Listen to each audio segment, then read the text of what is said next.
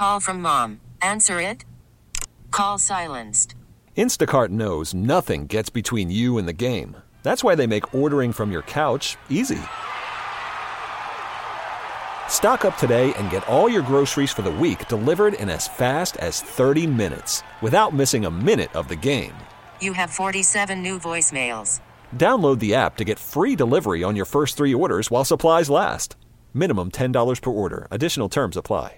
This episode is brought to you by Progressive Insurance. Whether you love true crime or comedy, celebrity interviews or news, you call the shots on what's in your podcast queue. And guess what? Now you can call them on your auto insurance too with the Name Your Price tool from Progressive. It works just the way it sounds. You tell Progressive how much you want to pay for car insurance, and they'll show you coverage options that fit your budget. Get your quote today at progressive.com to join the over 28 million drivers who trust Progressive. Progressive Casualty Insurance Company and Affiliates. Price and coverage match limited by state law. Let's go there. With Shira and Ryan. Entertainment, Music, pop culture. LGBT plus news.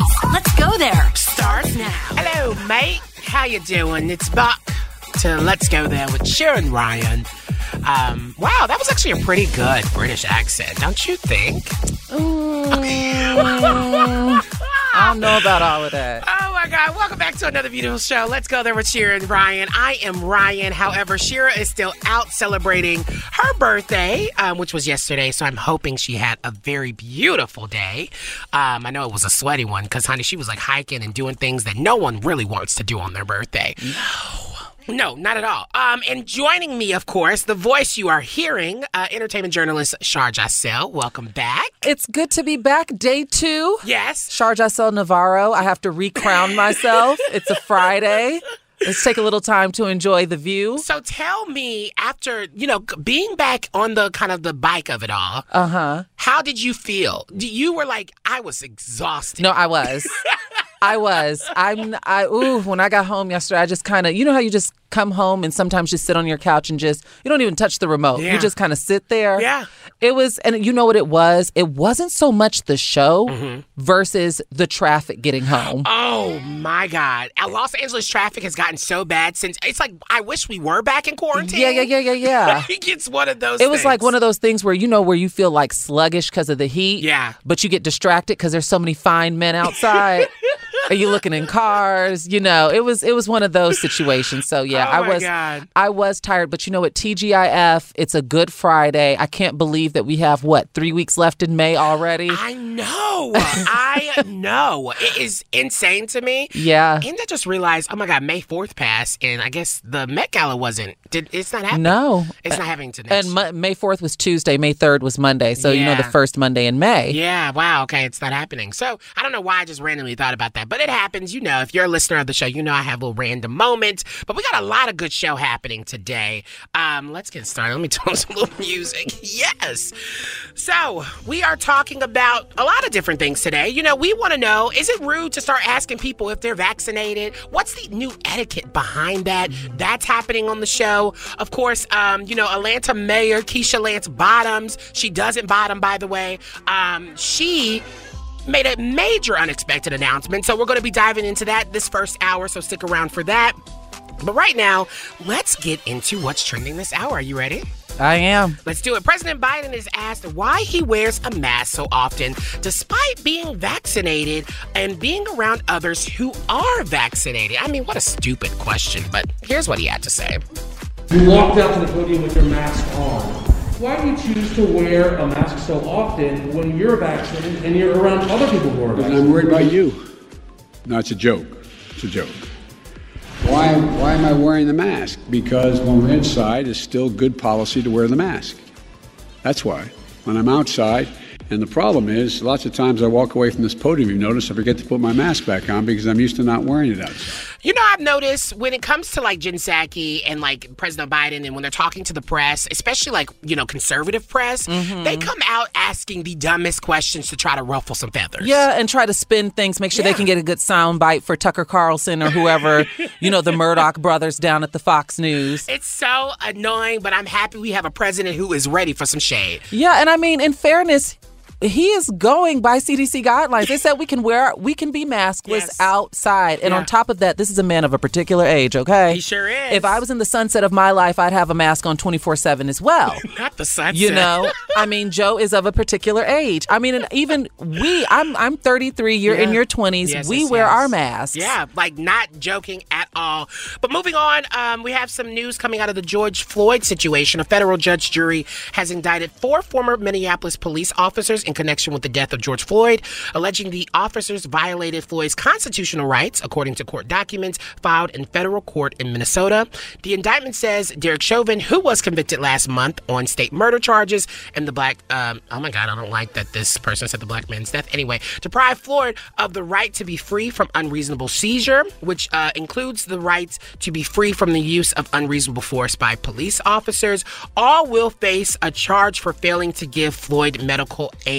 And so that's going to be developing, and we're going to be um, talking about it all the time.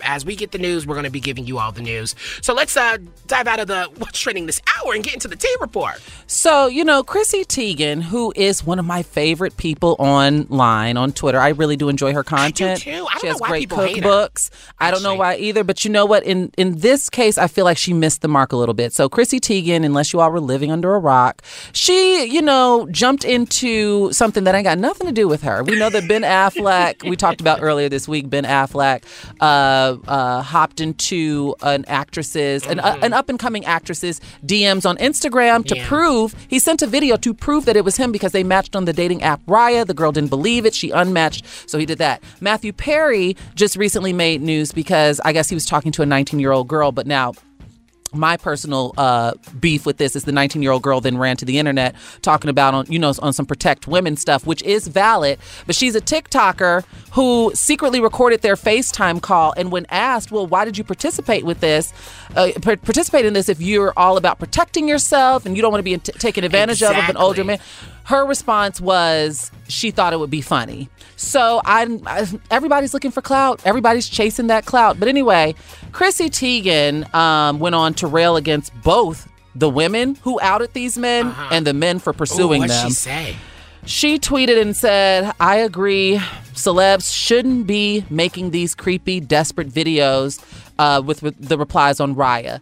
I didn't think the video that Ben sent was creepy. I I, know a lot of people are on the fence about this, Yeah. and I also don't think it's desperate. Everyone's looking for a little loving. That's what I'm saying. Coming out of the pandemic, my thing is, I don't like that Chrissy feels like celebrities should have different standards than regular folks. Yeah. At the end of the day, we all, you know, use the bathroom the same. We all pay our bills the same. Yes, Mm-hmm. just because you got a little bit more money than me does not mean you are any different than me. So if they got to prove themselves, then damn right they need to prove themselves. if you see themselves. something, say something. That's he saw I'm something saying. that he liked and he went after it, and that's not me excusing the huge age gap. I'm Yeah. just saying that Chrissy, sometimes it's best to just stay on your timeline. And mind your business. Yeah, but she also went on and said it's tacky to release private messages. You're both wrong. Congrats. Now that is true. Now I do not like those folks. We shouldn't even know about the Ben Affleck or the the Matthew Perry situation. Like we shouldn't know at all. the Ben Affleck girl is saying how she's receiving a lot of online bullying. Sis, what were you expecting um, about doing that? And Chrissy Teigen also made a joke, uh, kind of playing around like, "Do you play with your hair that much in real life?" Interesting. You know, so it's it's it's yeah, it's Chrissy Teigen and other people's business yet again. But I love her, and she makes one hell of a chicken wing,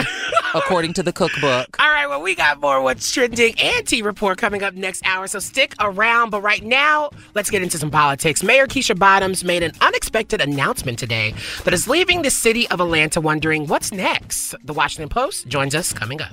Let's go there with Shira and Ryan. Channel Q. Now, Atlanta Mayor Keisha Lance Bottoms, who was also an early Biden supporter and was almost his potential running mate, said today she would not seek re-election this year because she has no longer had the fight in her heart to continue in the job for another four years. Here's uh, a clip of that. I can be mayor again. But there is a reason that there are elections every four years. And in the same way, the people have the opportunity to make a decision every four years. Candidates also have the opportunity uh, to make a decision. And the decision that I have made after thoughtful prayer and consideration is not to seek another term as mayor of this city. Now, joining us to talk more about this unexpected announcement is Vanessa Williams, reporter on the national desk at the Washington Post. Thank you so much for joining us. Oh, thanks for the invite. No, of course. Um, also, by the way, Shar Jossell is here joining as well, filling in for Shira Lazar. Um, but I need to know because this felt so left field. Were there any hints or clues that uh, Mayor Bottoms would not seek reelection? How surprising was this news for the city of Atlanta?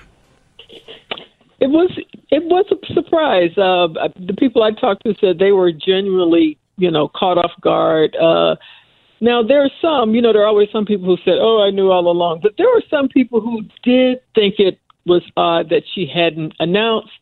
Uh, she hadn't been doing uh, the kinds of things that people usually do when they're going to run. On the other hand, she was an incumbent, so you know she didn't need to uh, like a challenger get started early and and and you know try to build ra- name recognition and raise money. Although she did have a recent fundraiser, and she noted that at the press conference uh, co-hosted by the president, uh, where she raised over half a million dollars. So.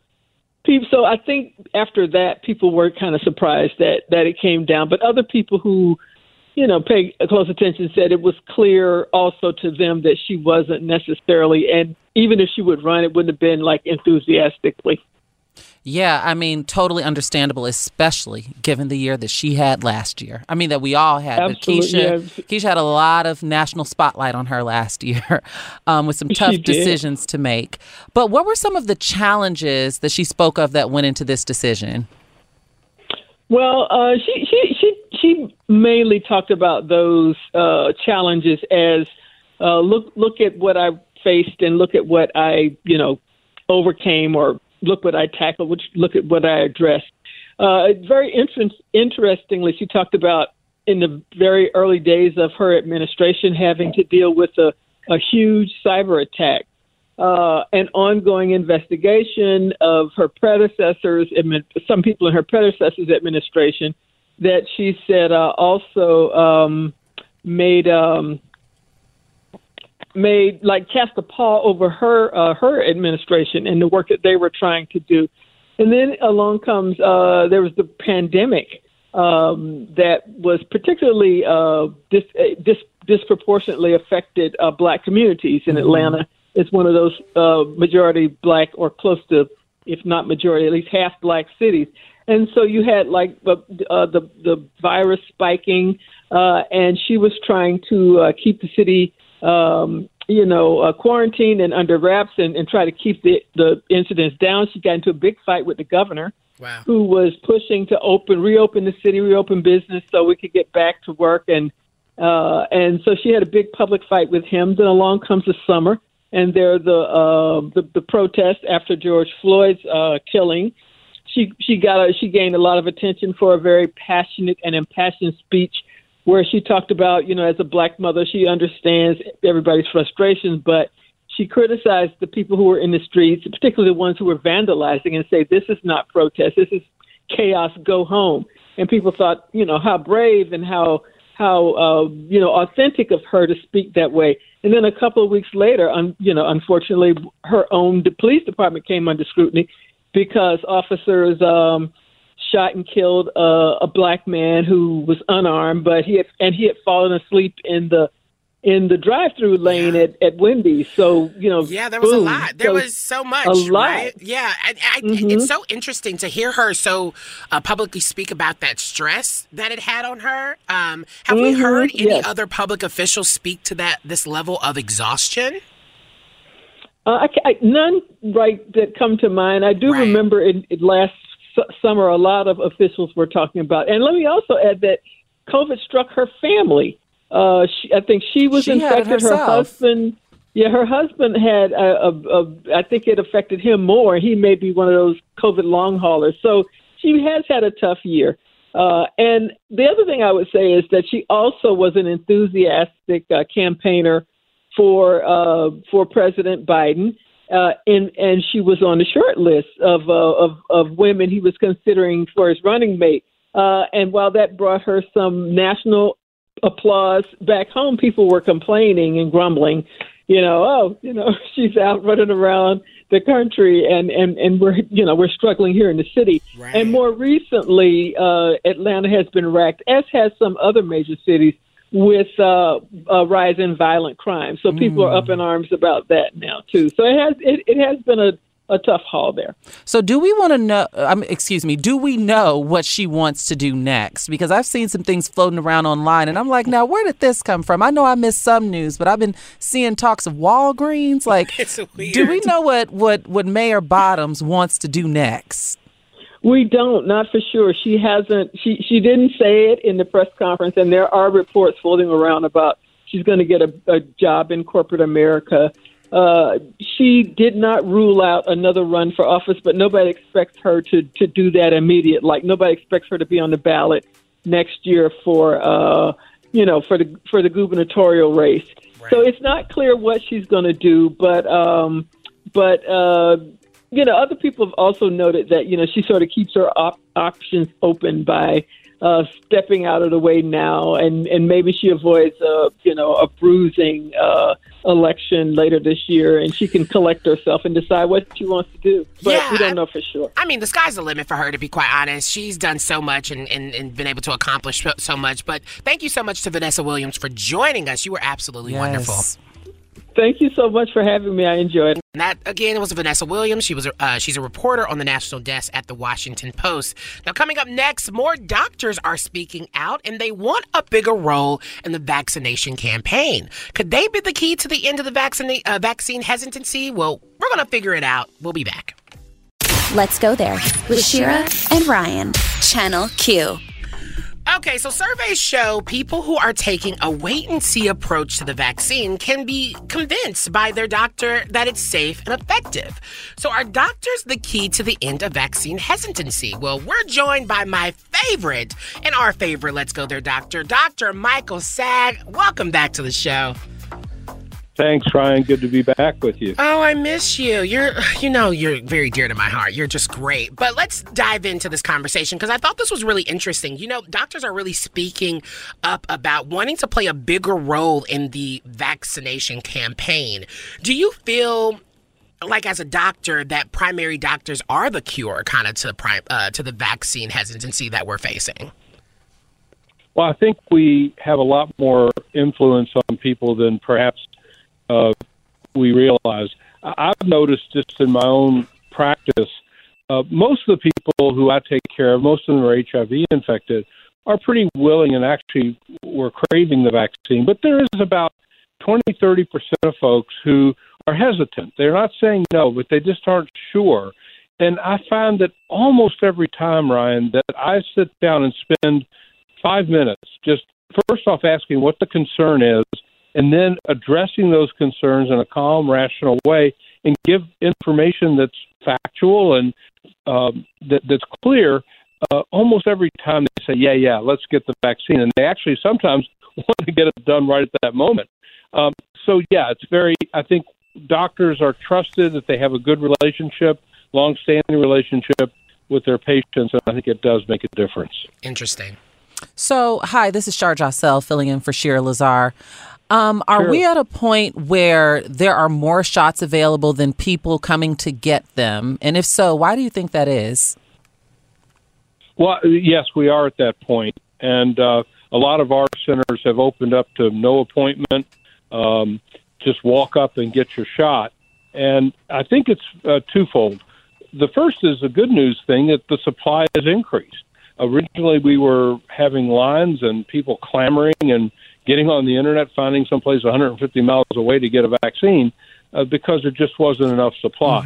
We now have transitioned to uh, plenty of supply, and the demand is starting to wane, which is the second point. Uh, most of the people who are really clamoring have now been vaccinated. Others are in line or ready to go. And so we're really dealing at this point with communicating to what I would just call people who are a little bit cautious, hesitant, uh, want a little bit more information, a little more data, see a little bit more experience with it before they sign up. uh, that's who we're dealing with right now.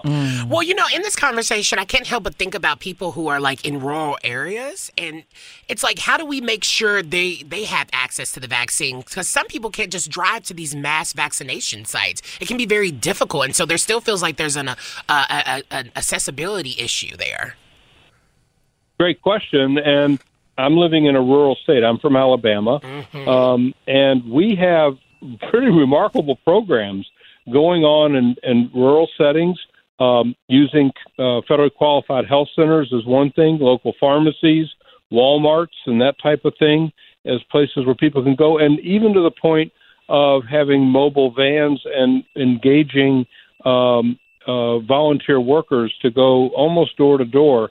Those types of things do improve the access. It takes effort, takes focus. Um, the federal government, I think, has termed some of this the vaccine corps. Think like Peace Corps. Um, so I think we're paying attention to it. It is a heavy lift, but I think we're going to get there. So, you know, there's been lots and lots and lots of conversations surrounding black and people of color um, who have hesitancy. Even there are members, you know, on the far right, you know, with the GOP who have hesitancy around the um, vaccine. I did see that Donald Trump went on Fox News and had no issue saying that he got the vaccine. And I, if I'm not mistaken, he encouraged his followers to get it, but I don't know what that's going to look like. yeah. Do you think that primary doctors, primary care physicians could help calm down the anxiety? I'm guessing that they might be able to since there's such a personal relationship that that we have, but as far as like the concentrated communities of black people and people of color and even, you know, some some far right wingers who are hesitant around it, do you think um, that the primary care physicians would really have some influence on calming and subsiding some of the anxiety and hesitancy? No, no question about it, and that, that it will be make, and it will and does make a difference. The other thing are pastors, uh, other people who are sort of trusted. Sometimes just within the family.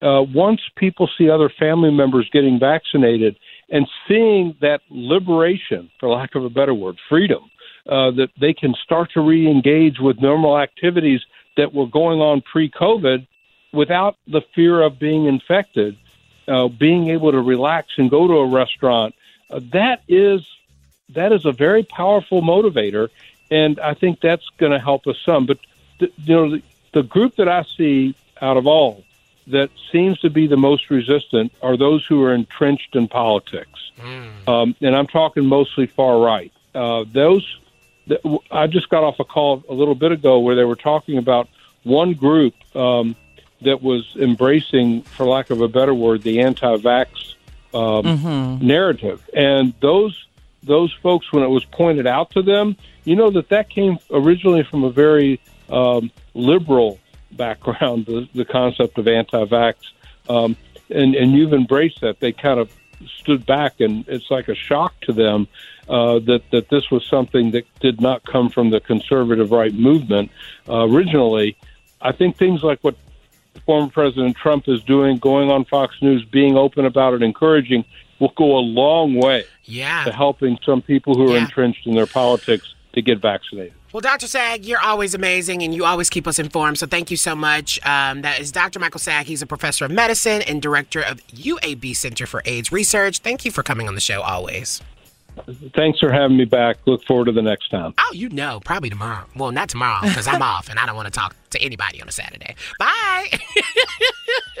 now, coming up, the CDC is just full of good news. Their latest, the U.S. birth rate is at its lowest point. Why, you might ask? Well, keep listening because we're diving in. Let's go there with Shira and Ryan, Channel Q. Wow, so I was not prepared for this news coming out of the CDC, but it's not really that shocking, but it kind of is. The CDC reports that the U.S. birth rate sank 4% in 2020, the largest single year drop in nearly 50 years, dipping for moms of every major race, ethnicity, and in nearly every age group, falling to the lowest point since federal health officials started tracking it more than a century ago.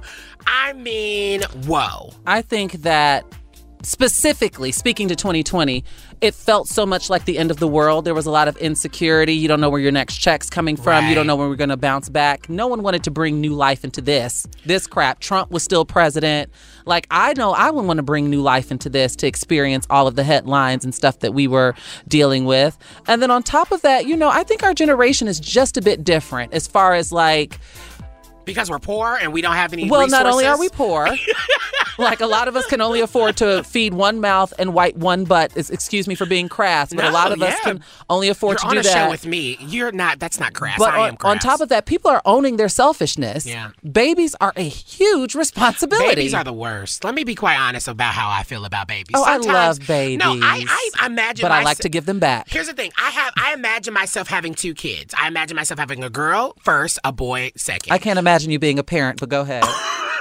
I can't. I already have the name set up and everything, but the way that I see, you know, finances and the money, the amount of money that it takes, and the idea of even thinking I'm going to purchase a house in this lifetime, especially in Los Angeles, oh, nah, honey, I might as well just leave my money and leave me be single Yeah, and you- just, you know, You travel got to think around the about world. all that comes with children. When I think about my childhood, I think about gross. all of the extracurricular activities that I was in. And I have sisters that are twins. Yeah. So when one's on cheerleading, one's on pomps, like there's so much money. And, and aside from even just financial stuff, you really have to make sure that you got your mental together because you could be affecting and, and inflicting generational trauma on the new life that you bring in this oh world. Oh God! You know what? That is so true. I am actually. I brought this up in therapy about you know making sure like okay, well if I do have kids one day, I don't want to bring anything that maybe I I was triggered by as a, a young kid or anything that I don't know if I necessarily want to take away from my mom who raised me. Mm-hmm. I want to make sure that I'm not turning into her. And sometimes I feel like I Oh, we do, even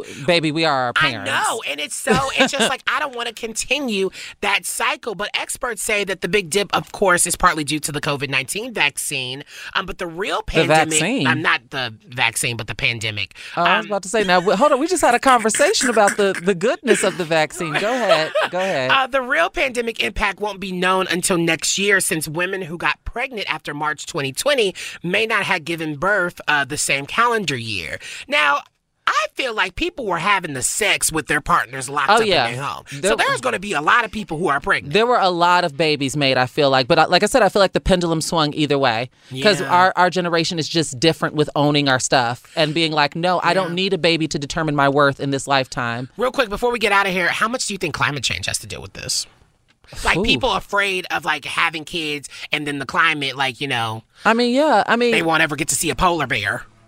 well, I mean, it's real, right? It's I- very real. It's a really understandable California's on fire, all the time. earthquakes. Oh my god. Tornadoes. It snowed when I was in Chicago, and that was in April. That had never happened in my entire lifetime, and I'm from Chicago. Snowed for one day, then went back to like 60 degrees. Oh wow. All right. Well, I mean, let us know what your thoughts are. We love to keep the conversation going. It's one of the most important things you can do to be a part of the show. Hit us up at LGT Show everywhere, honey, because um, we got more show coming up. And the really interesting thing that we're going to be touching on later in the show is about the big job disappointment that's happening, right? A million jobs are still missing. We're diving in. We've got so much more coming up in the next hour. Don't go anywhere. Let's go there with Shira and Ryan, Channel Q. Welcome back. It is a beautiful day, and uh, more. Let's go there with Shira and Ryan. Shira is, however, out, and you are being blessed with the presence of the one and only Shar Jossell. Thank you, thank you, thank you. Oh What a my day. Goodness, what a day. What a show. First hour down. Hope y'all are enjoying it. Let us know what you're thinking at LGT Show everywhere. Keep the conversation going. But coming up in the show, one year into the pandemic, millions of jobs are still missing. Um, and then, of course, some people said they are starting to bathe less No, during ma'am. their pandemic. No, ma'am. So, um, we got a lot to touch on this hour. I hope you are very, very much ready. But before we get into what's trending this hour, I want to tell y'all a little bit about what Channel Q is doing for you. I mean, it's Christmas come early. Las Vegas is open up for business, and Channel Q is giving you the chance to get down to business. Poolside with Tiesto. Head over to wearechannelq.com for your chance to win a trip to Las Vegas, including round trip airfare for two and an epic two night stay at the all new resorts World Las Vegas. Plus, we're throwing in two VIP VIP passes to get you some Vegas sun, get you some Vegas men, and art wherever you like, you know. um, and catch Tiesto set at the Resorts World Las Vegas. That is wearechannelq.com. Get into it. Um, but speaking of the, of course, the millions of jobs that are missing is actually really interesting. Everyone's talking about, you know, there's jobs that were added in April, a certain amount. We're actually going to be touching on that a little bit uh, later in the show coming up. Um, but here's Treasury Secretary Janet Yellen of her talking about the disappointing jobs, the April jobs report that fell a little short. Um, so here's that. Indeed, we've made remarkable progress. After all, one year ago, we learned we'd lost over 20 million jobs in one single month. I believe we will reach full employment next year. But today's numbers also show that we're not yet finished. Yeah, so we're going to be touching on that literally coming up next. Um, so don't go anywhere because there is a ton of stuff. I mean, this we're a year into this pandemic and still so many jobs are missing. It's nowhere near where we thought we were going Yeah. to be. Um, so we're going to dive into that because we really need to figure out what happens next. But right now, let's dive into the T report. Come on, Shar, tell me a little something good. Who I'm so tired of saying this woman's name, but Caitlyn Jenner is still in the news, y'all. I, I am so sorry. I'm so sorry if anyone's ears are bleeding. But, you know, it's Caitlyn's fine son, Brody, that is wrapped up in some mess right now because Brody is out promoting The Hills New Beginnings. As we know, you know, that's The Hills reboot. Yes, I love it. I, I am a fan. And Brody is avoiding all, according to a source, the 37 year old reality star is avoiding all situations where he might be asked about Caitlyn's run for Republican candidate to replace California Governor Gavin Newsom. Which, why would he think he could avoid that? Because, dude, that's You literally can't. your parents. Yeah, and you can't, not while you're out on this press front. It just happened at an inconvenient time. Yeah. Like the Kardashians can avoid it because they have nothing going on right now. And it's so funny because that reminds me, you know, this their last season, Kris and uh, Caitlyn actually spoke over the phone, and, and basically Caitlyn was like, "Well, what should I do next with my career?" Yeah. And Do you follow Nori's Black Book on in, on Instagram? I love that account. I love that. yeah, account, they, they did a joke about that. They basically said, uh, Caitlyn, what should I do to revive my career? Kris, start a YouTube. And then it said Caitlyn, and then it showed Caitlyn's run for governor. it was quite funny, but you know, none of the Kardashian Jenners, and this is even with uh, Brody being estranged from the Kardashians because you know they don't really fool with one another. Right, right. No one's supporting Caitlyn, and according to this same source, Brody called Caitlyn's sit down on Hannity's show quote embarrassing. It was embarrassing. It's very She did- embarrassing. I mean, I, there's so many things, and we talked about it actually here on the show. So if you missed that conversation, uh, head over to wearechannelq.com and you can check it out because it's on our podcast on the Audacy app. Yes, honey, that's A U D A C Y. The Audacy app, you can find Let's Go there. And Not to be confused with Audacity, which is what my eyes read when I got the email. I literally have said it here. Thank you so much, Shar, for that tea report. No worries. Um, because it was really, really good. But coming up, you know, yes, being vaccinated may give us a little hope, but one year into this pandemic and millions of jobs are still missing. So what happens moving forward? Well, we'll be back. Don't go anywhere. Let's go there with Shira and Ryan, Channel Q. All right, now with vaccine. With vaccination rates slowing, even as local economies fully reopen, the job market is reorienting itself into a new normal that assumes the virus might linger for the foreseeable future. So, one year into the pandemic, and millions of jobs are still missing. Joining us now is Jeff Strohl. He is a director of research at the Georgetown University Center on Education and the Workforce. Thank you so much for joining us. Good evening. Um, or good afternoon for you. yeah, true. It's very much afternoon. but let's dive into this, right? Because the U.S. economy added just uh, 266,000 jobs in April, which to me, you know, who's just a regular person, sounds like, oh, that's a good thing. However, economists are worried. Why is that? Well, I mean, economists were sitting around thinking that they were going to have gangbusters when it came to the job numbers this month. And so while 266,000 is higher than the peak during the Clinton years when we had a boom economy, it was lower than expected. So the markets and the economists were caught off guard. So they're seeing it as bad, but I, do, I agree with you. It's a actually fairly good number. So for people, hi, this is Shar Jossell, by the way, filling in for Shira Lazar. For people who were furloughed, myself included, what do you think? I want to know your personal opinion on what do you think some of uh, their main concerns are right now? Because some people didn't get a call back to come back to work. Some, some, a lot of people's furloughed you know th- that transitioned into a firing so to speak not to sound Yeah. harsh but it's been a lot of It's job what loss happened. It's real. yeah so what do you think Yeah. uh, their concerns are their main concerns are right now those who were furloughed but still kind of hanging on with to hope Uh, well, I think I mean uh, I mean we have the standard fare of trying of not just trying to hold on to hope, but trying to pay their bills, feed their families, worrying about the rents and the mortgages.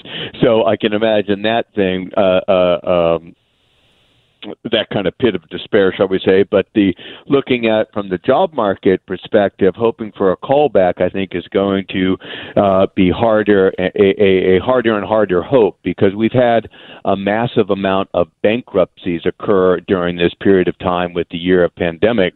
So even if there is a growing demand for whatever job it is, the person who was furloughed and, like you rightly said, fired, uh, does come back. Their old employer is no longer there. The storefront they used to uh, work from isn't there. And so, added on to the uncertainty is whether or not someone who knows them will be bothered to give them a call.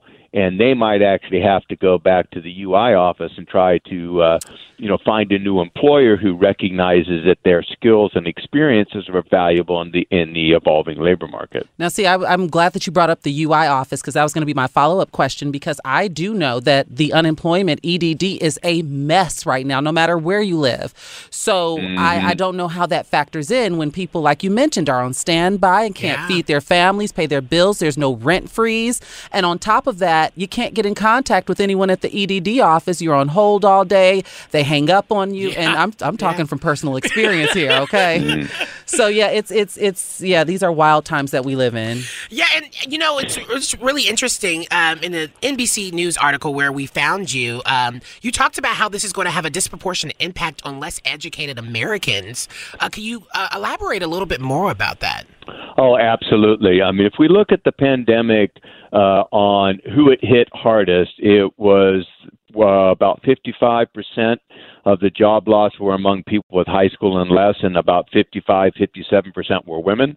Uh, and so, and they weren't necessarily the same uh, uh, uh, people uh, there, but um, numbers just happen to have been close. But as we come back into recovery, what we're having is a split is between those people who can work from home, uh, which has become the real luxury item, and those people whose job are really dependent on the reemergence of the service economy, where people are comfortable going to the store again or going to the restaurant. So, like my wife and I, or my son, you know, we're sitting, hey, let's go out. Eh, not really yet, you know. So you got that kind of hesitancy, and I don't mean vaccine hesitancy, but even if the coronavirus went completely away, people are still in this new normal where they they they do delivery, they do pickup, but are they going to go to the restaurant? Are they going to start using the metro? Are they going to start getting on the bus? And those jobs traditionally are held by workers with um, uh, less education, right? And so they haven't been privileged to be able to work from home. So their jobs mean touching people. So think like a casino in Las Vegas. You know, you're not going to deal cards remotely, right? And so Right. they it's going to be a bit slower for that group. So that's one aspect. The other aspect is this idea about bankruptcy. So any of the firms that they used to work for, small manufacturers, uh, you know, made, you know, you know, ho- home cleaning services, et cetera, they went bankrupt. So now they don't have anybody to go to, and that's going to compound it even more. The more highly educated labor market, it uh, there's a lot more word of mouth, there's a lot more networking, and you're generally talking about larger firms. So Right. when you're with the So- larger firm, they've been able to do shrinkage, but not they haven't gone bankrupt. Right. So we only got about one minute left, Jeff. So in about 30 seconds, can you provide an answer? Do you think that we will be able to fully bounce back from this? We're, we're going to be able to fully bounce back from this, but there are going to be people who left behind, and we need to revamp our training system and education to help those people move uh, from where they were to where they need to be in a modernized and changed economy. Woo! I mean, you said that perfectly. Thank you so much for joining us. Jeff Strohl is the Director of Research at the Georgetown University Center on Education and the Workforce. Thank you so much for being with us. Great, thank you. All right, now coming up, we we are most definitely taking a hard pivot because I got something to talk to y'all about. You know, some people said they started bathing less during the pandemic, and as long as no one complains, guess what? They're gonna they're gonna keep the habit going. They're not gonna they're not gonna hop in the shower. They're not gonna bathe anymore. So I don't know what what we're gonna do, but we're gonna dive in and talk about it coming up next. Let's go there with Shira and Ryan, Channel Q. Okay, so we need to have a very serious conversation. um, but before we dive into that conversation, I just want to say thank you so much, Shar, for being here, filling in for Shira Lazar. Thank you for having me, Ryan. It's been fun. It has been such Every time I a work with you, it's a good time. I know, right? I, Yeah. And honestly, I think we're just the pair that just needs to stick around till I'm done. like know? a PB and J. like a PB and J. But we got more important things to talk about because um, people are showering less. I'm not really understanding what's happening here. So the New York Times released an um, an article, and I I don't know if it's an op-ed, but it's a whole entire piece. No, it's an article. Um, an article said that says this see fewer people take fewer showers some people said they started bathing less during the pandemic and as long as no one complains they say they plan to keep the new habit what in the what is going on here This Why is do you not feel my like- ministry. no but let's okay so let's take a, a, a dip out of our own you know bodies and, and, and kind of minds what do you think would be the reason why people feel like they don't have to shower on a daily basis Well, from what that quote you just read, uh, what where is it at? As It's at long top. as as long as no one complains, these people say that they plan on keeping up this habit. See, the difference between them and myself is I don't bathe for other people. I bathe for myself. I legit I do not bathe for who I might run into in the grocery store or at work. I literally bathe for me it is a mental thing. There's no way like do you know how much better you'll feel if you're not having such a good day or such a good morning and you you get in the shower, take Yeah. a, a a steamy hot shower. You Yeah. feel so it feels like you laid your burdens down in the shower. No, here's the thing. I get so self conscious if I know, like, like sometimes there'll be a moment like I remember maybe recently I forgot I was rushing so much I forgot to brush my teeth and I was Mhm. so conscious of it where I was like oh I gotta stay like 17 feet away from people because Yes. I don't want them to see it's just I feel like the stench is coming out like it's Uh-huh. just not okay and I just don't understand why people don't feel that same way and it's actually interesting doctors and health experts have said that daily showers are unnecessary and even counterproductive according to this New York Times piece it says washing with soap every day can strip the skin of its natural oils and leave it feeling dry though doctors still recommend frequent hand washing. In this case, with all due respect to the medical professionals out there, I don't care. That is what that is what lotion is for. I'm openly like I love me a Nivea. Okay, that is what lotion you can get you some Aquaphor, some Eucerin, Yes. and replenish those oils. I just I'm not doing this. I'm not. I don't care what's laid out. I'm bathing every single day. But what about the people who feel like, oh, okay, taking less showers is good for the the environment? You know, Mother Nature. She deserves a break. She deserves She does. a moment for not having to fuel our water. Well, in that case, I carry my weight in other places. I have envi- environmentally friendly straws. I sip from the metal straw. I've cut down my plastic use. I'm too afraid to uh, to have a metal straw because you know, like I believe in freak accidents, and I I promise you, I feel like there was a story that came out of Brit uh, Yeah, someone- someone yeah. died by like it was a car accident and they pe- impaled into yeah. their metal straw. And you could chip a tooth if you're not paying attention. doing that. But I'm saying I where I fall short in some places, I make up for it in other places, like everyone does. No one is environmentally conscious in every area of their life unless they're living in the compound in the woods. But here's the thing, And acco- even then. According to the Water Research Fund, an eight minute shower uses up to 17 gallons of water. I know I'm taking longer. Actually, I take very long showers. How long do you take a shower? You take really long showers? I take maybe like a 15 to 30, maybe no, 45 I'm not. In, I'm not in there that long. Mine is about uh, around eight to ten minutes. I wash up twice. I run over just in case I got to shave my legs and things like that. Can we be candid? Yeah. I am a gay man, Okay. And you know, I just got to do certain things in the shower that can take a little bit longer. Okay. Read between the lines. If you know, you know. No, I I know. I know. Well, I want to know. This is a conversation. I feel like this is a hot button issue. If the New York Times is doing investigative journalism to find out who bathes and who doesn't bathe, I want to know in our listenership. Let us know. Are you bathing? Are you taking fewer no showers? heat, no judgment. I promise I won't judge you to your face or over the air. But only God knows what'll say when this mic is off. At LGT Show. Let's keep the conversation going. Honey, we got more um, show coming up because here's the thing. Kristen Bell, we're talking about Kristen Bell and Dax Shepard. Would you be okay if your partner admitted that they were attracted to someone else? Here is the moment we've all been waiting for. This is going to get very juicy because I know me and Shar probably have different perspectives. I should note that Dax Shepard is my birthday twin. Okay, we got more show coming up. Don't go anywhere. Bye. Let's go there with Shira and Ryan, Channel Q. Okay, so you know when I think of celebrity couples, I, I often think of like my fave one, which is Kristen Bell and Dax Shepard. There's just something about them, like those white people. Just I just love them. They are the best. And I thought they had broken up at one point or separated. No, or they have. I think they have really been together on the long haul. Well, oh, but he relapsed Yes, at one he, point. Yes, he relapsed. Yes, okay. yes, yes. And you know, Kristen Bell, she's been doing some press recently, and she was talking about um, how their relationship has changed and how they were coming at each other's throats in the middle of the pandemic, and it got real ugly there. But she's talked about how their commitment to one another isn't always easy. But they, you know, they try to keep the romance alive. In fact, it's the result of a lot of hard work to ensure that they don't end up divorced like both of their parents. So she said this Do you want to be on the porch with someone when you're 80? We both want that. She even joked that getting to that end goal means looking past a lot of the superficial things like attraction to other people. He tells me someone he finds attractive, female or male, because he pauses um, the Olympics on a lot of runners, but it doesn't make me feel like he's going to leave me for that person because I'm not allowing my self esteem to be affected. So Kristen Bell is okay if her man tells her, Oh, I find this person a very, very attractive.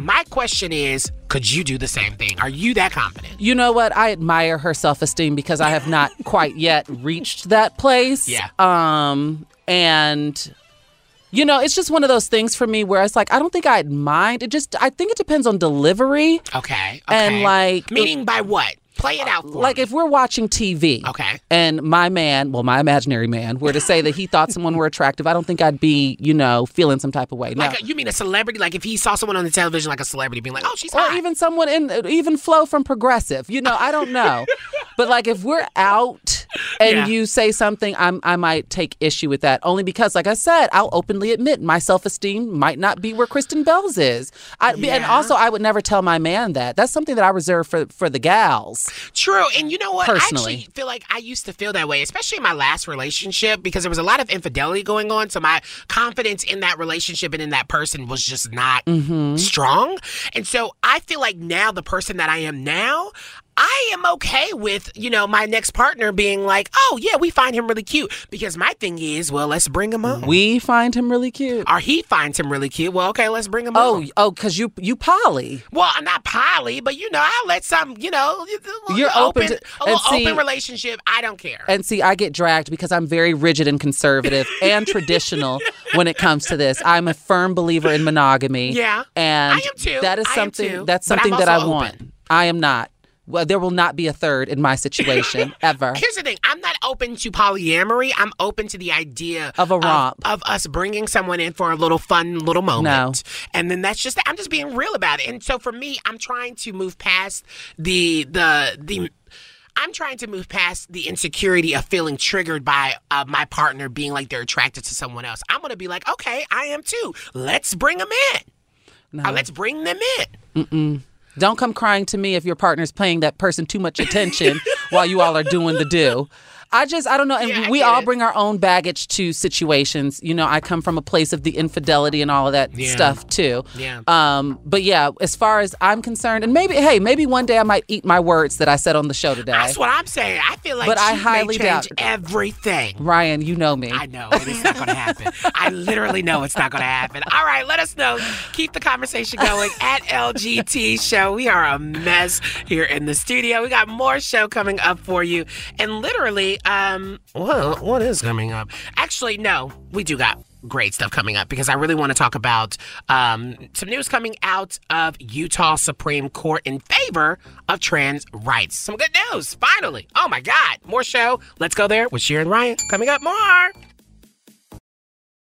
Let's go there with Shira and Ryan, Channel Q. All right, we are back. Keeping the show going, keeping this party going, and of course, here with me, just having the best time ever. Shar Jossell, entertainment journalist. Hello, hello, hello. Filling in for the one and only Shar. I mean, Shir Lazar. oh my God, why is there so many S's? So many things. Shira and I are one letter apart with how we spell our names. Literally. No, there's actually times sometimes where I will be thinking about, um, I'll just be hanging out with Shar and I'll literally call Shar Shira. Yeah. And she'll call me out on it. I'll be like, oops, my bad. I'll be like, did you hear what you just said?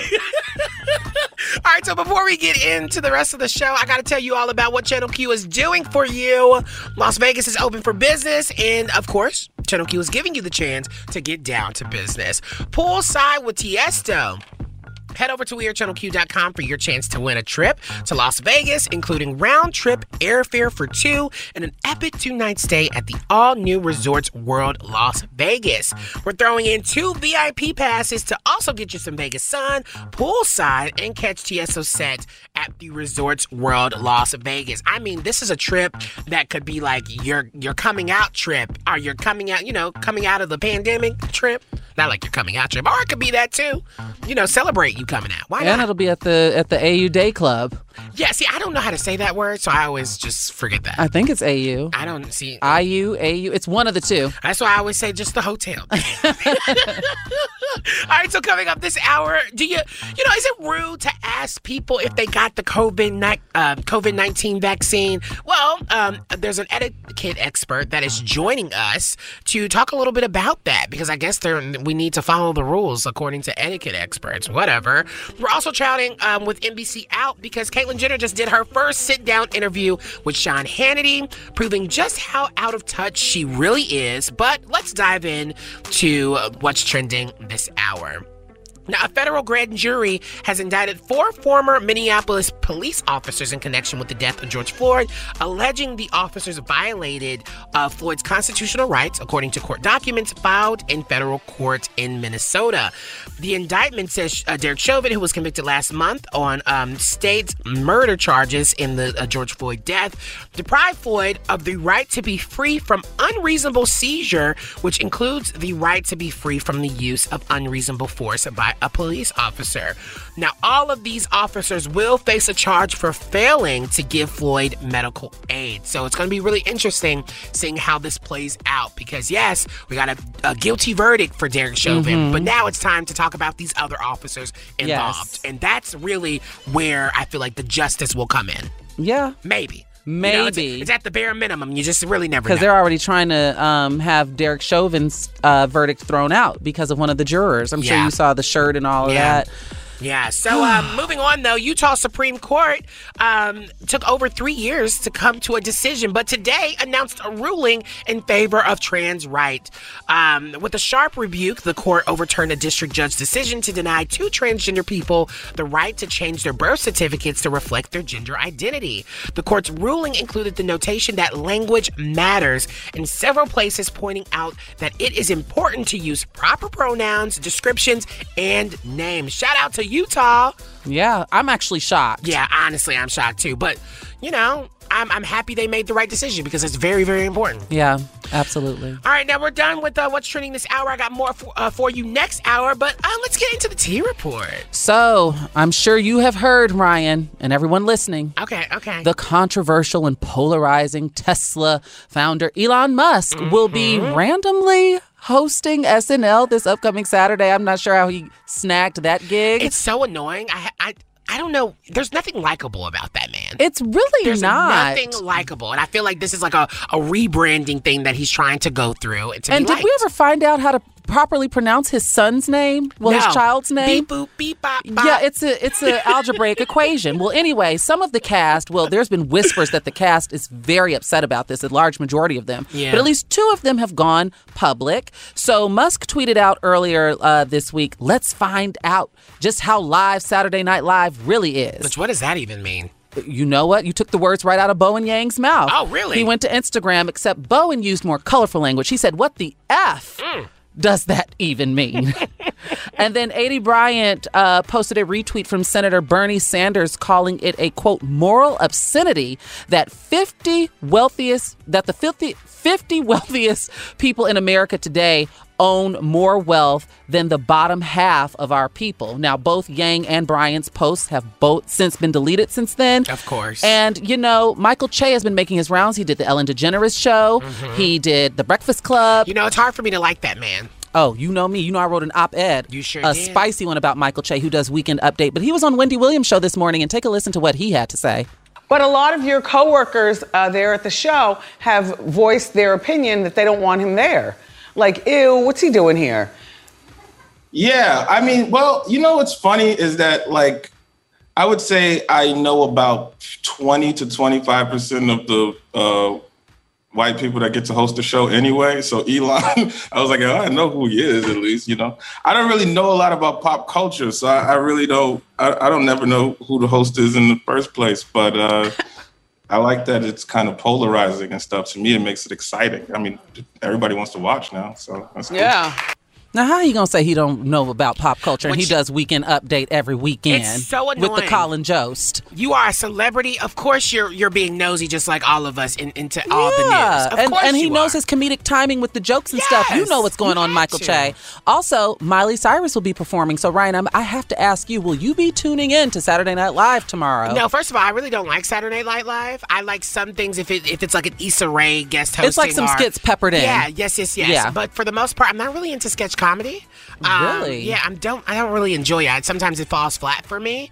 Um, but I am very excited. I will be watching Miley's performance. I'm a huge fan of her, and I think she's iconic. So. Well, if you're not a fan of SNL, you can always head on over to HBO and check out a Black Lady sketch show. Shout out to Robin now that is a show. and Issa Rae. Speaking Season of Issa two has been incredible. it Uh, has. yes, it's a great show. especially show. last week's episode. It was hilarious. Oh my gosh. Shar, thank you so much for that tea report. You're absolutely amazing. Now, we got more show for you because honestly, we got to get down to it. Is it rude to ask someone if they have a COVID 19 vaccine, especially when it comes to friends and family? Well, we got an uh, etiquette expert joining us to, I guess, give us the tea. Let's go there with Shira and Ryan, Channel Q. Alrighty, so we are back and we have to have a serious conversation. Yes. You know, I had no clue that there needed to be an etiquette, like when it came to just asking folks, hey, you got your vaccine? Well, apparently there does, because when you're talking to friends or family, people could get like easily offended by it. And I just didn't know, but we got a um, etiquette expert. Her name is Elaine Swann, you know, like the bird swan. She's Mhm. also pretty like the swan as well. She's America's leading lifestyle and etiquette expert. Thank you so much for joining the show. Oh, it is my pleasure. Thank you so much for having me. Yeah, I only like to butter the guests up because you never know what, to be honest, when you're dealing with me. You just never know. But um, let's talk about this. Why is it like, uh, you know, a possible offensive question to ask someone if they got the vaccine? Well, when you think about it, getting vaccinations is really a personal health matter. And typically in real life, in, in normal life, we don't talk about that stuff. I mean, perhaps with people that we're very close to, our family members, but random person or a person we're trying to get to know or or just inviting friends over, we're not asking that sort of question. It's kind of like asking somebody, you know, if they got their last, you know, checkup or pap smear or whatever, you know. Mm-hmm. So we want to try to avoid that. But typically, that's you know, very very personal information. But now, with everything being the way that it is, it really has changed. This is a big shift that we're experiencing. And so, in my opinion, it is absolutely acceptable to ask a person about the vaccine, but it's all about how you go about it. So, that's the key thing there. So yeah, I was just about to ask that because it is kind of like one of those taboo things. Like you know, a lot of us, you know, just speaking candidly, we don't hit we don't hit the pause button. You know, if you're laying down with someone and be like, okay, when did you go? When is the last time you've been tested? Because it can it can create for a, moment of awkwardness. But I mean, come on now, you you got to be awkward to protect yourself. But what what would you suggest? Because I know in my personal life, you know, it could the pendulum could swing either way. You got people on the far right who are like deep in their Fox News hole, and you also have, you know, when it comes to our people, the hoteps and all of that, mm-hmm. who say all you need is a little tea tree oil behind your ears, and you'll have the vaccine. So how do you go about tastefully? If you could give me just maybe one or two, I guess, Yeah, like recommendations, Come on, tips. How do I tastefully ask, like, do you have the vaccine before you come to my apartment? Right, right, right. So here's the thing: you can do there's there's two different ways you can go about it. One way you can go about it is to kind of be inclusive in a sense, to say uh, to to oh well revealing. I would say that to be revealing. So you can reveal something about yourself and say, you know, oh, you know, I I just got my second vaccine. I'm all vaccinated. How about you? Are you have you decided whether or not you're going to get the vaccine? So ask them if they if they have a choice. You know, if if they've made a decision yet or not. So give some information. Reveal that about yourself first. Tell them what you did or didn't do, right? Mm-hmm. And then ask them how they feel about it or if they have any plans for it. And then this way you'll get the answer that you're looking for, right? So they're either going to be all for it or all against it, or just not sure yet. You know, so we, we definitely have that three kind of thing. So that's one way you can ask. And then the other ways where you can just ask a person, you know, directly, you know, say, how do you feel about the vaccine? Or, or do you plan on getting it? Ask them so that this way they feel as though they can share their thoughts with you. When you're asking more so of their opinion, that's Right. where you'll get your answer. If you ask somebody their opinion, they're going to give it to you. Okay. And then Yeah. you'll know what side of the road they're on. I just thought when you were speaking just now, like a good lead in, well, for me, I'm going to speak for myself, is to be like, you know, like, oh, girl, I didn't have, my symptoms weren't that bad after that second dose. What about you? well, you know what? That could be okay, but then if the person has no intentions, right, um, of, of getting it, then they might feel. Uh, we just well, here's the thing: etiquette is really about putting others at ease, and so we don't want to make anyone feel as though they're doing something wrong. We don't want to be accusatory. We don't want to be judgmental. We really want to try to avoid that sort of thing. And so, uh, to just assume that they that they have now, the person might be a little bit defensive. Right? And so we don't want them to to respond in that manner. We want them to respond with whatever they feel. I mean, I asked a, a family member how they felt about the vaccine, and they said, "I'm not getting that. That's the um, that's you know, I'm not getting the mark of the beast." Yes, honey, I was You gonna say, just go ahead, gonna be put it- I mean, literally, not that. Okay, Yeah. Not right. the mark so. of the beast, child. Yes. Right. yes. That's what I no, but here's the thing. You know, I feel like the the most things that I have learned from this moment is that I don't have any etiquette because I'm all about judging and I'm all about if someone because for me, I feel like we've had so much um, intensity when it came to people just playing in this pandemic, not taking it serious.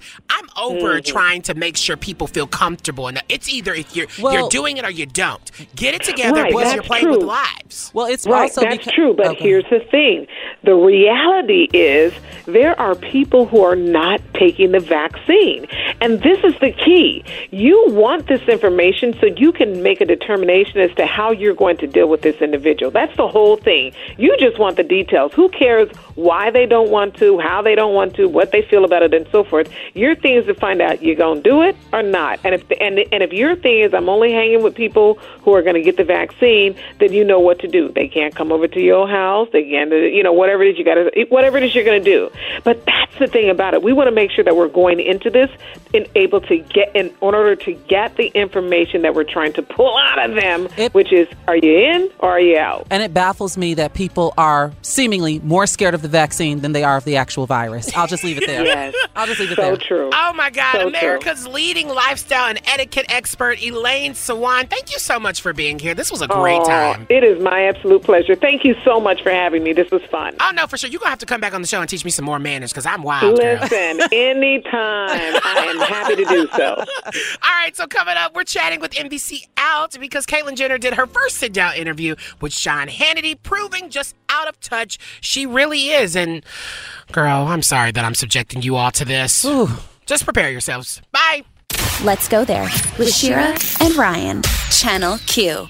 All right, we're back and filling in for Shira Lazar, who is out for her birthday, is entertainment journalist Shar Jossell. Hello. Hello, hello, hello. So let's talk Caitlyn Jenner, who is running for California governor. Uh, she had her first sit down interview on Hannity last night. Um, here is a clip from the interview where basically she's talking about how one of her friends left the state in his private plane because of homeless people. Here's that. California.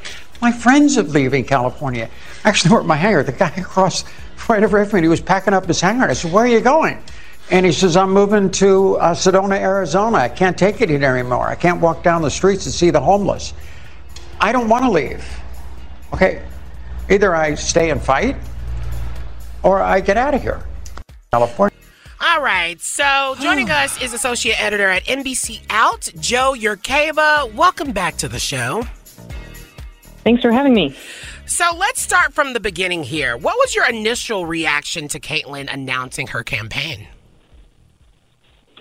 Um, I think it was a, a bit of surprise. I think uh, the reaction from LGBTQ advocates was um, surprise and kind of a a, a deep sigh, like uh, um, just because a lot of LGBTQ people obviously don't think that Caitlyn Jenner represents um, queer and trans people, but trans people in particular.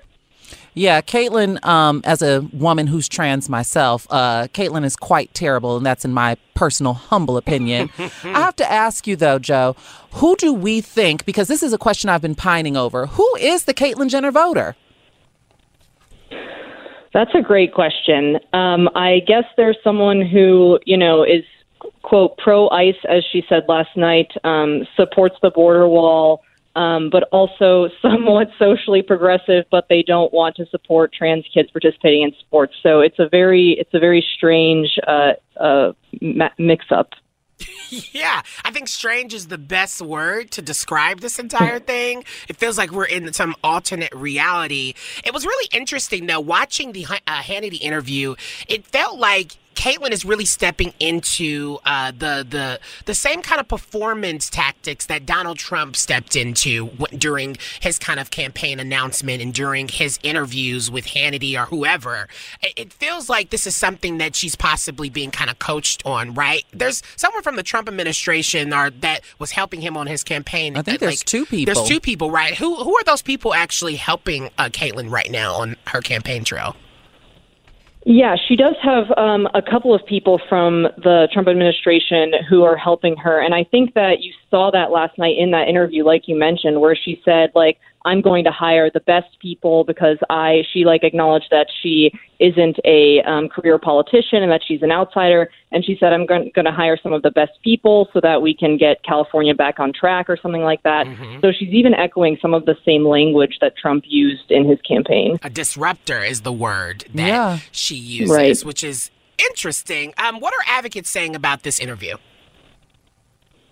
Advocates are, are pretty frustrated um, with the interview. Um, I saw on Twitter, for example, that Gillian Branstetter, um, who works for the National Women's Law Center, pointed out that uh, nearly one in three trans people will experience homelessness in their lifetime. And so the comment about Caitlyn Jenner, about her friend flying to another state because he was tired of seeing homeless people, was particularly um, insulting uh, to trans people. Um, and also just you know, she re she doubled down on her um, comments that she doesn't support trans girls participating in sports without really explaining uh, why she flip flopped on that position. Because as as uh, recently as last year, she said the opposite that she supported trans kids supporting or participating on teams that aligned with their gender identity. Um, so I think LGBTQ people were just really you know frustrated with that interview. Um, and just frustrated with the fact that she's trying to speak for the LGBTQ community. Yeah, if I'm not mistaken, isn't Caitlyn on a women's golf league? I mean, it's just like because right. essentially saying that rhetoric. Correct me if I'm wrong, Joe, but essentially echoing that very harmful rhetoric is saying, well, is implying that trans girls are not girls and trans women are not women. Yes, exactly. It's yeah, um, it's definitely really harmful. Terrible. Yeah, it's it's really awful, and we have a couple of minutes here. I really wanted to close out. Can you talk, uh, tell us about the current appeal that is happening in Idaho, where they passed the law banning trans girls from competing on women's sports teams last year? What should we know about that current situation?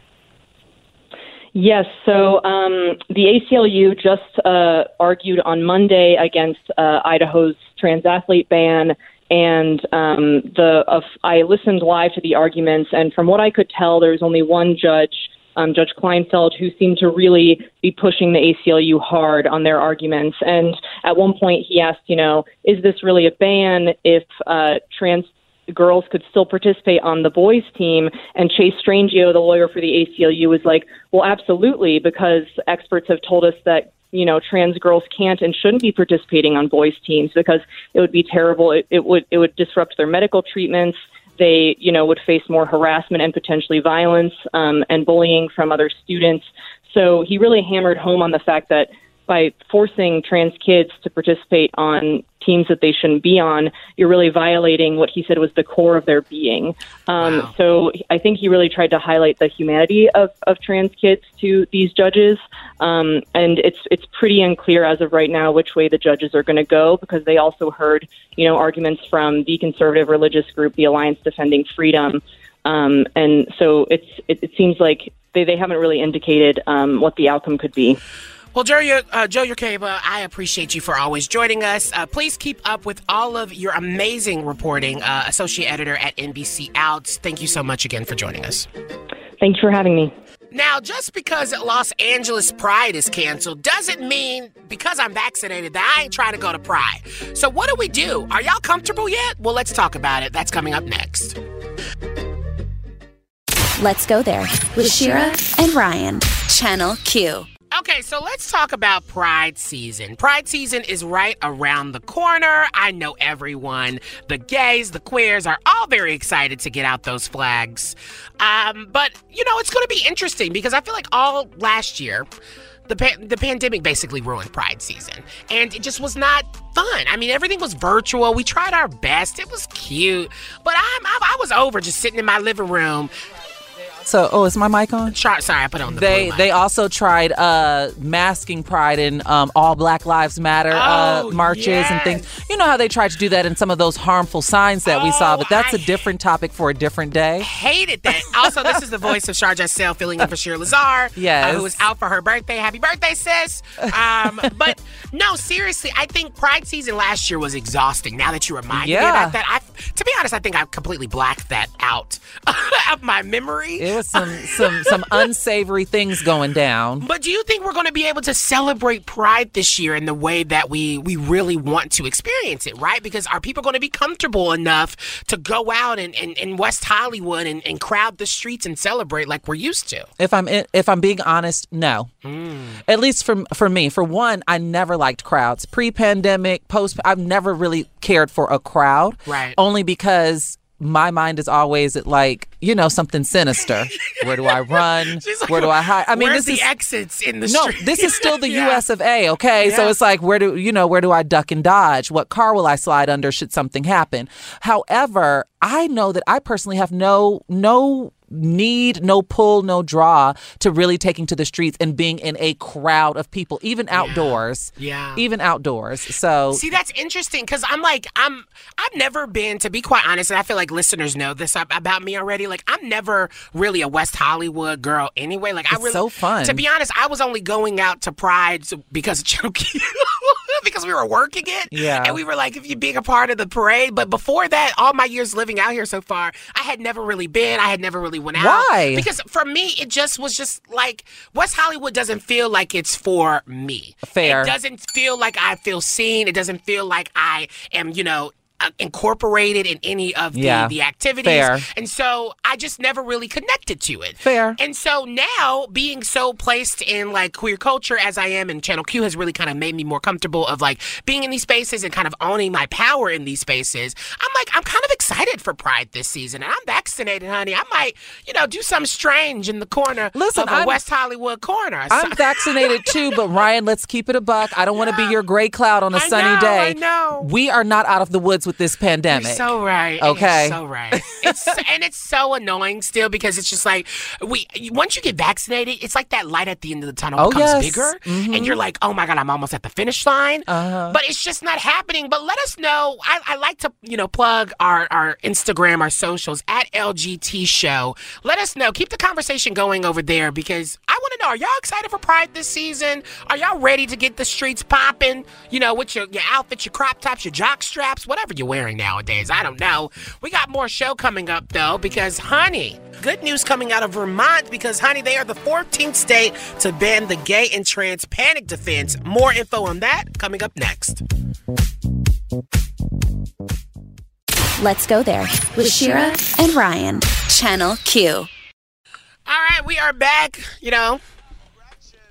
What? Why am I? Oh, I'm hearing. Sorry, I'm hearing Andy Cohen in my ear. We're preparing. Um, we got a lot of things happening. I was taking a nap in between the breaks. Uh, y'all was listening to fun music, but I was trying to, you know, chill out for a little bit. You know, I just I worked. You better so get hard. up. The night is young. It's a Friday. Everybody wants to go out to dinner after this, and I'm just like, can I just take a nap? I just want a nap. Um, but enough about me just rambling on. I want to tell you about a cool, fun, not fundraiser, but um, giveaway that we're doing. Channel Q has a trip for you, a round trip airfare for two and an epic two night stay at the Resorts World Las Vegas. Honey, you get to party with Tiesto. Head over to wearechannelq.com for your chance to win a trip to Las Vegas and two VIP passes to get some Vegas sun. So, I mean, honestly, what a moment. I don't understand why you haven't done it yet. You needed to get it together. I'm pretty sure any of the stories that we've also covered, by the way, are on Channel Q, on wearechannelq.com. Mm-hmm. It can be your new destination of all things that you need. And you get to see my face more. Isn't that beautiful? Don't you think? You're a little quiet over there. Because the Leo is Leoing. I know you all are probably sick of my novice astrology, but let me tell you something. oh my God. Well, coming up this hour, you know, we doctors are speaking out because they want a bigger role in this vaccination campaign. So, can primary doctors actually be the key to vaccine hesitancy? We're going to dive into that. And then, of course, millions of jobs. We are one year into this pandemic, and millions of jobs are still missing. So, what happens moving forward? We're going to figure it out. We got you. But now, let's get into what's trending this hour. Now, you know, one thing I love about this administration is Jen Psaki. You know, the, uh, the yes, White House press the secretary. redhead Abby. Absolutely I call her. Abby because of you know Yeah, scandal. Well, Jen Psaki and a reporter go- uh, went back and forth after questions about overlap between officials in President Obama and President Biden's administration. Here is the hilarious moment. First, um, given the number of former Obama administration officials that are now in this Biden administration and uh, the president's relatively light schedule, there's a growing perception that this is really just the third term of President Obama. What do you say to people who say that? Who were saying that? Who's saying that? You hear that a lot in the media. Who in the media? Different people. Like, well, there was lots of questions uh, about when you had Japanese Prime Minister. You know, Jen Psaki is always ready for the mess.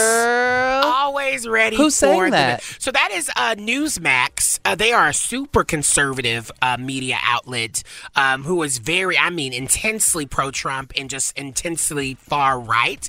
And so I, I sometimes feel like Jen Psaki loves putting some of these, you know, press people on the, uh, you know, on the spot. Well, she has to because a lot of the far right um, that are in these press rooms are literally just looking for a soundbite to shove into their propaganda machine and feed out to their viewers. So Yeah. if she doesn't give them that and if she holds their feet to the fire, there's really no way that they're going to be able to adequately prepare before they enter the White House press room. No, it's actually hilarious. Um, but uh, moving on from that hilarious moment, um, Vermont. I want to tell you this: Vermont is the 14th state to ban the gay and trans panic defense that allowed defendants to justify murder by saying um, they were surprised to find out someone was LGBTQ. Um, while the argument was widely accepted nationwide, it has been increasingly shunned as a, a pitiful justification for murder. It had never been used in Vermont. So shout out to Vermont for making that a thing that can no longer happen. Yes, that is something, you know, who we have come so far as a society and as a nation, but we have so much further to go.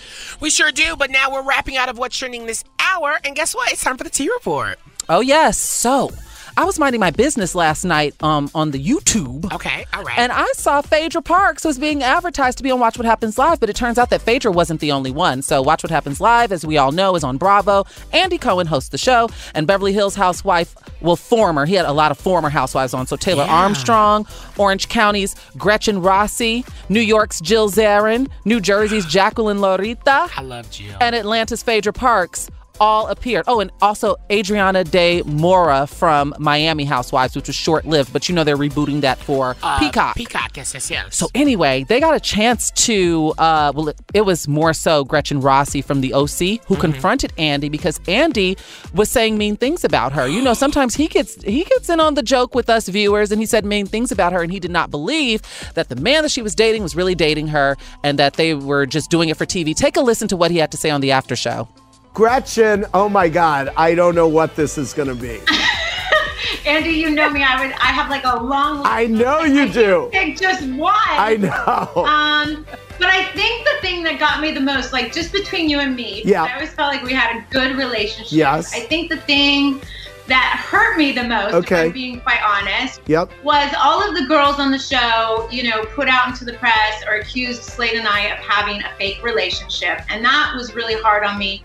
And then when I saw you go on the season eight Sorry. uncensored episode, you go back and go, huh, maybe the girls were, you know, not right about this. Well, clearly I was wrong, first of all. Second of all, um, I thought initially that I did at the beginning think that Slade was possibly dating you like to be on the show or something and I loved it. It I I was like this is like the greatest thing ever because now I mean I just thought it was crazy that he had dated two other housewives and You know, I feel the same exact way. To be quite honest, I don't even feel bad for him even like saying something like that, like questioning Slade's. Yeah, see, I'm not I'm not an Orange County girl. They I never appealed to me. Gretchen was on. But the fact that this man had dated two other housewives, I would have thought the same. But this is something that this woman, her feelings were really hurt about this, and it turns out that she and this guy, I guess, are still together. They went on to have a child and everything. it actually ended so it turned out, out. to be real Yeah, for them. kind of like if, if I was to um, think about it to other celebrities, it was like Tori Spelling and her husband. It's kind of like that Oh, dynamic where people were like, "Why are you with him?" yeah, It's yeah, yeah. literally that. Um, so yeah, I love that. or K report. Fed and Brittany. Oh yeah. Remember, he was with Shar Jackson from Moesha first. he Very has a true. village of children. Let's go there with Shira and Ryan. Channel Q. It's time for my favorite part, and of course your favorite part. Yes, Queen. Um, so uh, you know, Yes Queen is all about. Thank you. Uh, you know, Yes Queen is all about sprinkling in a little bit of good that's going to make your day. Well, this one is involving Crocs. Crocs is bringing back its free pair for healthcare uh, program, which recognizes and provides comfort to healthcare heroes who have been on fighting um, in the front lines. I mean, honestly, this is so great. On May 10th, the shoe brand known for its comfortable uh, foam clogs, I mean, they are ugly, but they are comfortable, is kicking off National Nurses Week with plans to give away 10,000 pairs of Crocs at work shoes per day to frontline caregivers in the United States. How amazing is this? I love it. I love a give back program to people who have been like nurses, have really had quite the year. And I think that's an understatement. Oh no, for sure. Um, so starting at noon Eastern, the Crocs website will begin accepting requests. And um, basically, they're going to remain open until that day's uh, pa free pair allot uh, allotment is basically fulfilled. So if you go on the website and you are like number 644 waiting for your free pair of Crocs, guess what? They're going to remain open until everyone's order is fulfilled. To date, Crocs has donated over 860,000 pairs of shoes globally, valued at $40 million to healthcare workers fighting the battle towards putting an end to COVID 19. I mean, what a beautiful situation. I love that. Yeah, but And I they still hate deserve- Crocs. Crocs are still ugly. But they are very comfortable. Are they really on a scale of 1 to 10, 10 being the most They- comfortable? Uh, I give them a nine. Wow. There's some really comfortable shoes, and they I see why nurses wear them with their scrubs. Well, that makes sense. You know, nurses ain't worried about being cute. No, I They mean you can't. I don't even think they can't even have their nails done. Yeah, but I've never seen Meredith Grey in a Croc. Well, that's a TV show, my friend, and that's also Meredith Grey. That's true. Well, I mean, honestly, this uh, Crocs gets a big yes. And Meredith isn't a nurse.